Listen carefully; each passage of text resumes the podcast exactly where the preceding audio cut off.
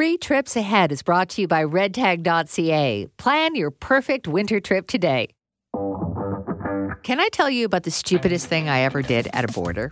It was a long, long time ago. I was living in Vancouver. It was Super Bowl Sunday, and my girlfriend and I decided we would drive down to Bellingham, Washington, and go shopping while our boyfriends watched the game. We had a full day of retail therapy before heading back over the border. When we got there, the customs officer asked us if we'd bought anything, and we said no, which was stupid because obviously we had. But that's not the stupidest part. He asked us to pull over to the customs terminal, but my girlfriend, who was driving, thought this was optional and she just headed back out on the highway. Well, the alarms went off, sirens were wailing, several police cars peeled out after us, and we were, understandably and quite rightfully, detained. They searched us, they took the car apart, they impounded the car, and of course, they took our shopping. Running a port, as we discovered, is a felony. It's a federal offense. But in the end, we were not charged with anything because being phenomenally stupid is not a crime.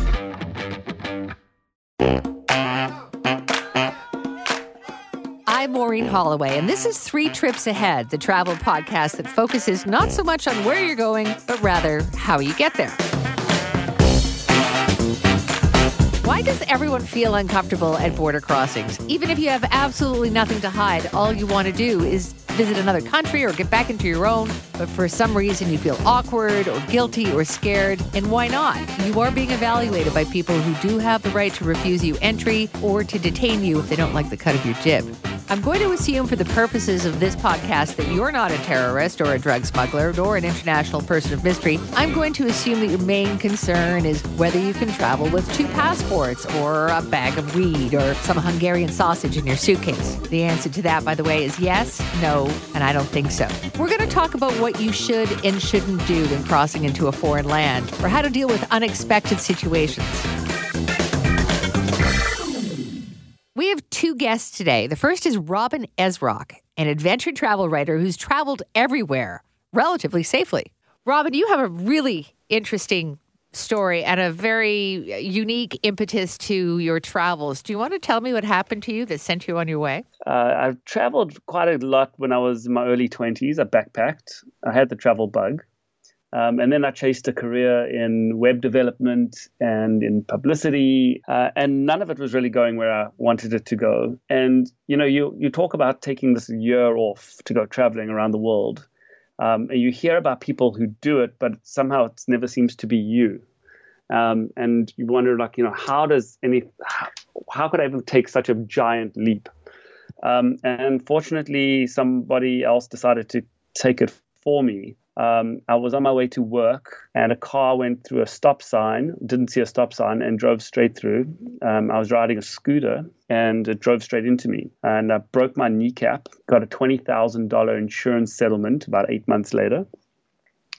And it was really the big wake up call that I needed um, to just to, to think about, you know, that, that could have been it. I mean, the, the, the accident could have been a lot worse. I could have been a lot more hurt. The pain was excruciating. Mm. Um, but it was without doubt the best thing that's ever happened to me. The, the I could call it the luckiest break of my life. Um, because you know we just need these these wake up calls. We need these reminders, and that dream of traveling around the world for a year. Uh, suddenly, I had this chunk of money in my bank account, and everybody had an idea of what I should do with it. Um, and so I thought, you know, let me take this money and go traveling. Um, I just come out of a long-term relationship. There was no nothing holding me back. My career was definitely not going where I hoped it would go. Um, and so sold all my stuff, put everything in storage. My friends and family thought I was crazy because I was 30, which now I think was so young, but back then seemed very old to be doing that kind of thing.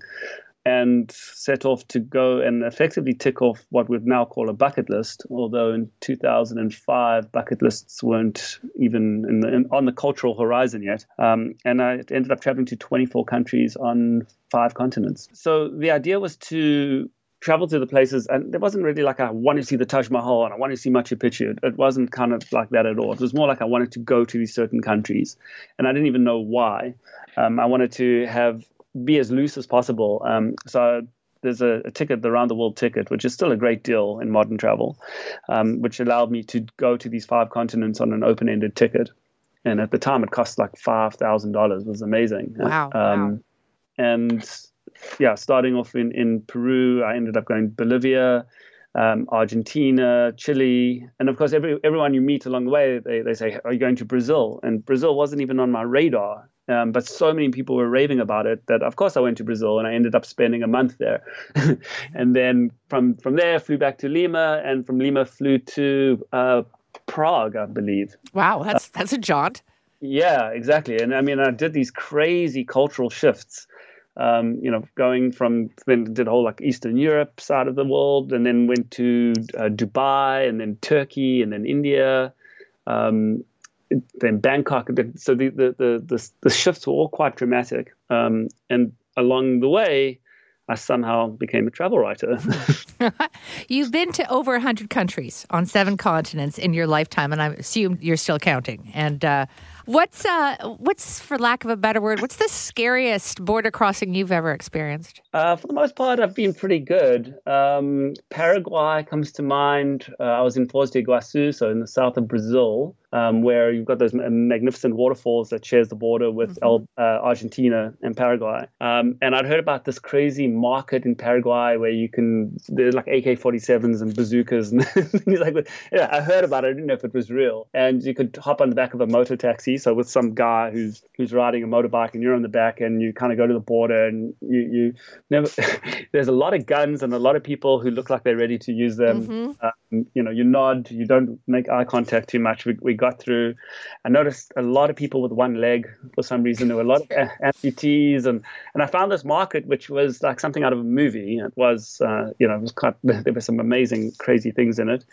Um, you know, I think about um, in like India, Russia, Ukraine. Some of these places are a little a little funky. For some reason, I get flagged in Cairo. My name is on some some list. I don't know why. Um, but every time I go to Cairo, I get pulled pulled aside. You know, having a Canadian passport is an amazing, amazing thing, and this is something. Uh, you know, having traveled on a South African passport for a lot, a large part of my life, and then switching to a Canadian passport, it's just a different experience altogether. Um, and when you're on a desirable passport and you come from a country that's got good standing in the international community, um, you're, you're, you're kind of I find it, I have a lot less issues. Interesting. So, have you ever been scammed at a border? I mean, I was just in in Australia, and I went to a independent principality in Western Australia. There's a fantastic story about this guy who declared a sovereign state within Western Australia, and they've got a bunch of these places and his state happens to be like an 18,000 acre farm, like it's bigger than some countries in Europe.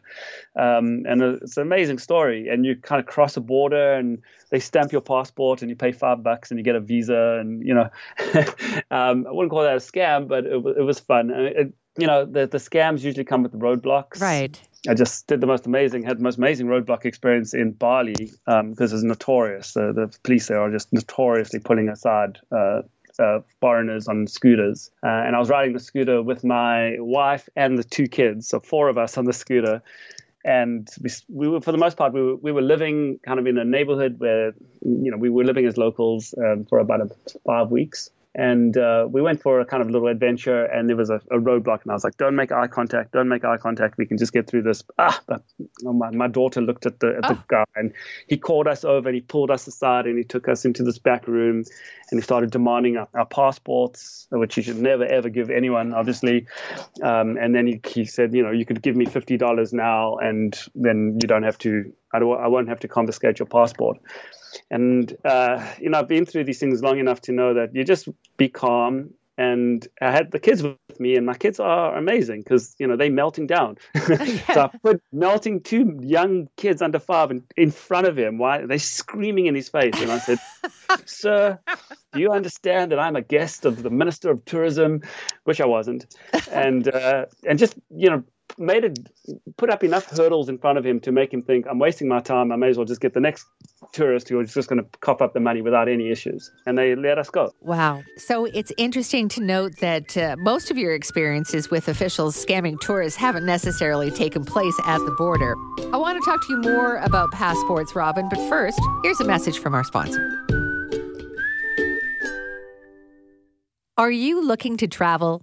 RedTag.ca offers Canadians access to a wide range of vacation packages, flights, cruises, hotels, car rentals, and destination activities. From last minute getaways to trips planned months in advance, RedTag.ca has the technology and expert knowledge to give travelers the best prices available. Whether you prefer booking through a website, via phone call with an expert travel agent, or through our app, thousands of unique travel options are available through redtag.ca daily. Plus, Air Miles collectors can now earn and redeem points when booking through redtag.ca, helping travelers save even more. RedTag.ca experts know what travelers need for their vacations and will help ensure you have all the proper documents and tools to make your trip as perfect as possible. They help you plan your perfect trip every step of the way. RedTag.ca combines great people with great technology to ensure each customer experience exceeds your expectations. Visit redtag.ca or call 1 866 5 RedTag to plan your perfect trip. Having two passports, should you travel with two? I have a, an Irish and Canadian passport. My sister has Irish, Canadian, and French, and she travels with all of them. But I've also been told no, if you leave the country with one passport, you should definitely only travel on that passport. What do you know about that? Um, my wife is Brazilian, and so when we she kind of leaves Canada on a Canadian and arrives with a Brazilian, um, because a Canadian passport for Brazil you need a hundred dollar visa. Right. Um, and, and it's a pain in the butt to get. So, in that sense, it works really well. You use it to your advantage. Um, generally, I mean, with, with border crossings and things like that, you try and keep things as simple as possible, and you always tell the truth if you can. you don't you don't over elaborate. You don't need to, to get into a, a, big saga about why you're going, where you're going.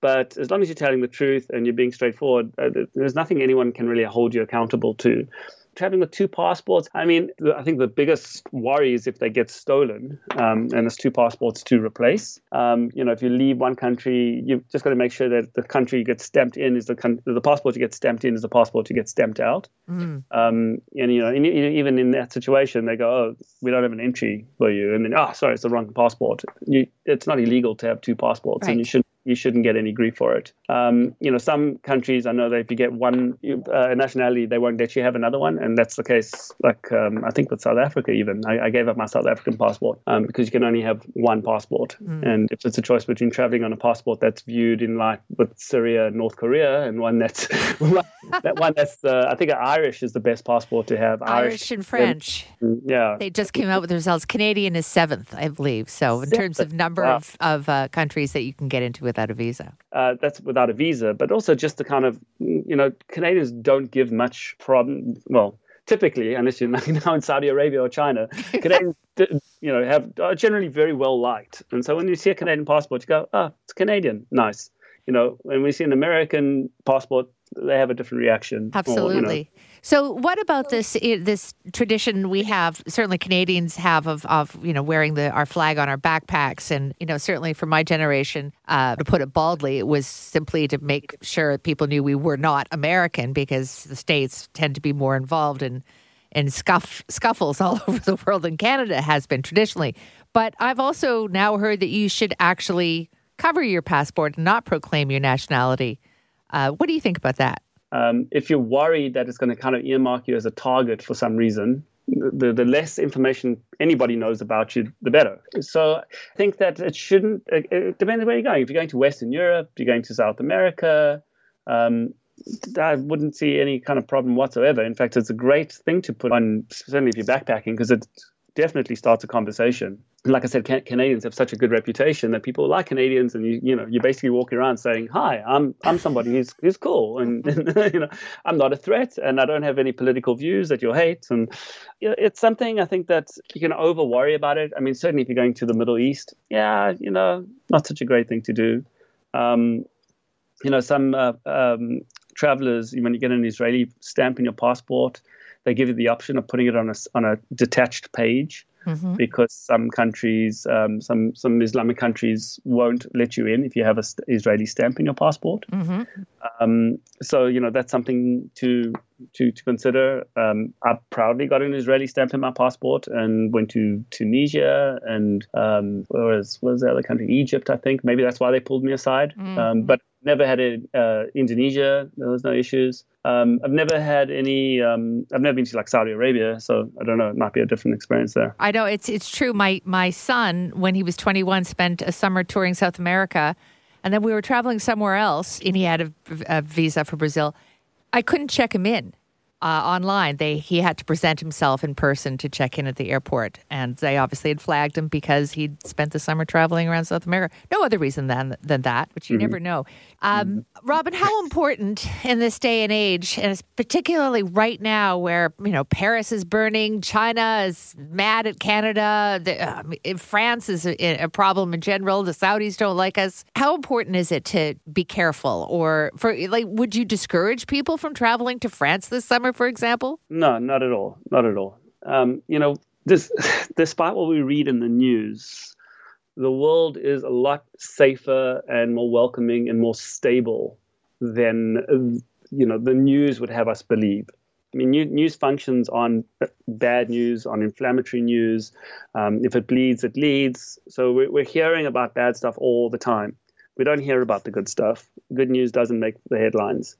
Um, and when you get to these places as a tourist, you're seldom the target. I mean, unless it's a freak occurrence or you're traveling into a place you shouldn't be traveling, tourists are seldom the target. The authorities invest a lot of money in infrastructure and security into ensuring that tourists are safe um, because it's so important to the economy. You know, Mexico always comes up as a, as a good one. Every year, you know, there's a tragic story of a, of a Canadian who's murdered in Mexico. And inevitably, they start, you know, you'll see the headlines and I'm often called and, you know, is it safe to go to Mexico? And it's absolutely safe to go to Mexico. Um, the amount of Canadians that travel to Mexico I mean, statistically, it's safer to go to Mexico than to go to a place like Paris. Are you going to get mugged? You know, no.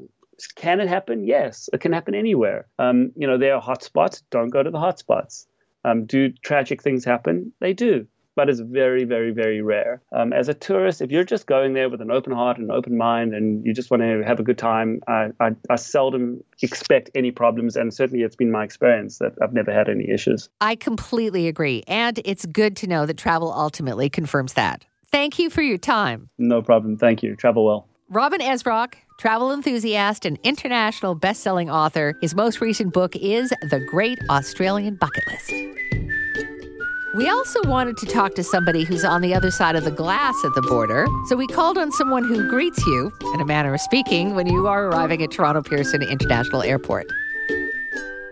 Hi, I'm Tamara Lopez. I'm a Border Services Officer with the Canada Border Services Agency. Okay, see, I'm already intimidated now. Don't let the outfit fool you. I won't. I won't. But no, you're very authoritative. How long have you been in this job? Um, going on 14 years. Wow. Really? Yeah. Yes. I'm I'm surprised. You look younger than that. Yes. the, the makeup helped this morning. I guess so. Now, as travelers, we don't know a lot about border officers other than we're terrified of you.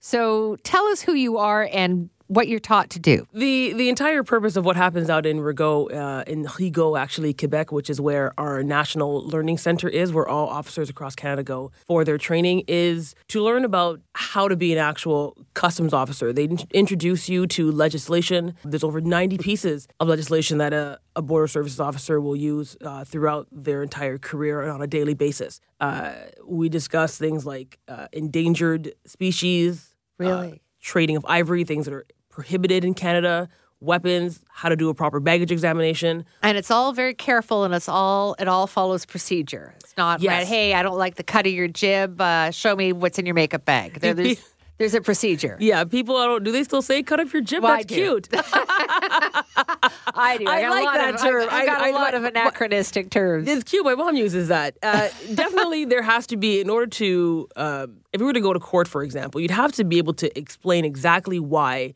you had pulled over this particular individual. And that's obviously going to be based on legislation, maybe some indicators that were presented that did not make any sense. Uh, the story that's told to you, again, you wanted to maybe further uh, have a deeper understanding of what exactly is going on. Uh, that is how it happens. So, based on some of the answers that are given to the questions that are asked, will determine whether or not the person will continue further through the customs and immigration process or they will collect their bags and then be free to leave. That's how that works because I can't just say it to a judge, I didn't like the person's jacket and I pulled them over. Of course, that's there's no legal backing for that. So you'd have to make sure. Good to know. All right. practical knowledge, right? What should you do to hasten your your uh, experience going through customs or Uh, crossing a border? One of the biggest things, of course, is being prepared. So making sure you know exactly what you had purchased uh, abroad while you were away, having any sorts of receipts handy if the officer asks for them, completing all documentation. For example, the uh, customs declaration form. There's a form number E311. Having that filled out, and if they ask to see any sort of tickets, again receipts, all of that, having that ready. What should you not or never do? What are some of the things that people sometimes do because they're nervous or they're worried? I mean, I've, I've got to tell you, Tamara, I, like most people, when I'm going, when I'm talking to you in a professional capacity, I'm thinking, I feel guilty. And I'll, and I'll break out into a sweat or, you know, and I'll think, oh, I'm, su- I'm sure I did something wrong and she's going to figure out what it is. But of course, that's ridiculous because I'm a total law abiding citizen. So what should you not do? Definitely Sweat profusely? Well, if you sweat profusely in December or January when it's winter, uh Uh-huh. that might be an indication of something that's not Kosher? Yes, good word.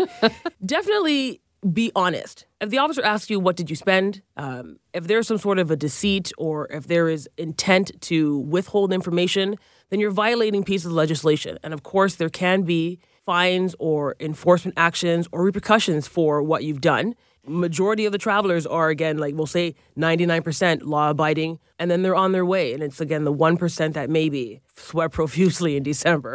but I'm curious. I mean, obviously, you know, terrorist activity, uh, th- that kind of thing is what you're certainly on the lookout for. But really, what most people are guilty of would be buying too much, yes, definitely the, or the buying the wrong things. Buying the wrong things. Okay, so if, for example, you had meat, meat from overseas and other countries other than the United States is not allowed into Canada. Uh, so Any kind of meat, like sausage. no sausage, Okay. no no meat. So there's no haggis, there's no blood sausages, there's none of that coming in. Okay. What about smoked salmon? If it is in a tin, so seafood and fish is is normally perfectly okay. We do have an actual app you can go to. If you were to Google something called AIRS, A I R S, it's the automated import reference system, and you can actually find out if the item you have is allowed in. That's good to know. Yes. And that's on that's the website. A I R S airs. Yes, automated import reference system, and it's a lot of. It's very simple, user friendly drop down menu. So you select your item, the country you're coming from,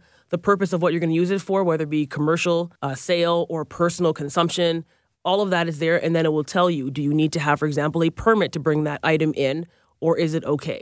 So I brought in cheese from Italy, but it's uh, vacuum sealed. That would be That's perfectly okay. fine. Yes. What's with the f- have you been on a farm thing? Nobody ever really knows what that means. Um, the farm issue is soil It can be a vector, which is a carrier of, of pests and disease potentially. but where would it be on you? On the soles your- of your shoes? Yes. Or ah, Yes, and so when you are walking around in these same boots here, we're not really certain what exactly is in the soil based on the farm where you've been. And again, if you're not going to go to a farm here in Canada, and we have livestock here, we have a lot of crops that we depend on. So if you start in introducing pests or or things from farms, say overseas, then that could be a concern for our economy here. So what do you do with people who say, "Yeah, I was at a farm in France. I was at a sunflower farm or something"? We actually have uh, a thing we can use to disinfect your item. So we would actually check the boots. I believe the item is called Virkon, and we spray it, and then we leave it inside of a. They have an area where you can disinfect it with this spray, and then we'll give it back to you normally in a plastic bag. We do the same thing for bicycles too. That they come in, someone has gone on a bicycle trip over in France. Good, uh, good uh, example. Then we'd also spray this with Virkon, and it's supposed to disinfect and kill anything that would be foreign to us here. An example of someone bringing something over where it has caused a lot of damage when someone had brought over meat from England and there was mad cow, and that was introduced to farms out in the prairies, and a lot of the livestock died. And we weren't able to do a lot of export. And beef is very big for export for us. So that's huge. And this is the reasons why we might be very stringent and people get very upset when we ask you questions you might find confusing, like, who cares about this farm? Well, we do because our, our job is to safeguard and protect the, the safety of the of the Canadian public as well as our economy and our prosperity here. It's serious business. It really is. The cannabis thing. I bet there's a lot of confusion about that right now. I know that you're you're meant you can't take it with you, and you're supposed to drop it off in a bin as you go through security. Have there is, has there been a lot of confusion about this, or is it fairly straightforward? Uh, so when you are going through the through CATSA, which is a security that does the pre-board uh, clearance before you get onto a flight, I, I don't know what their regulations are.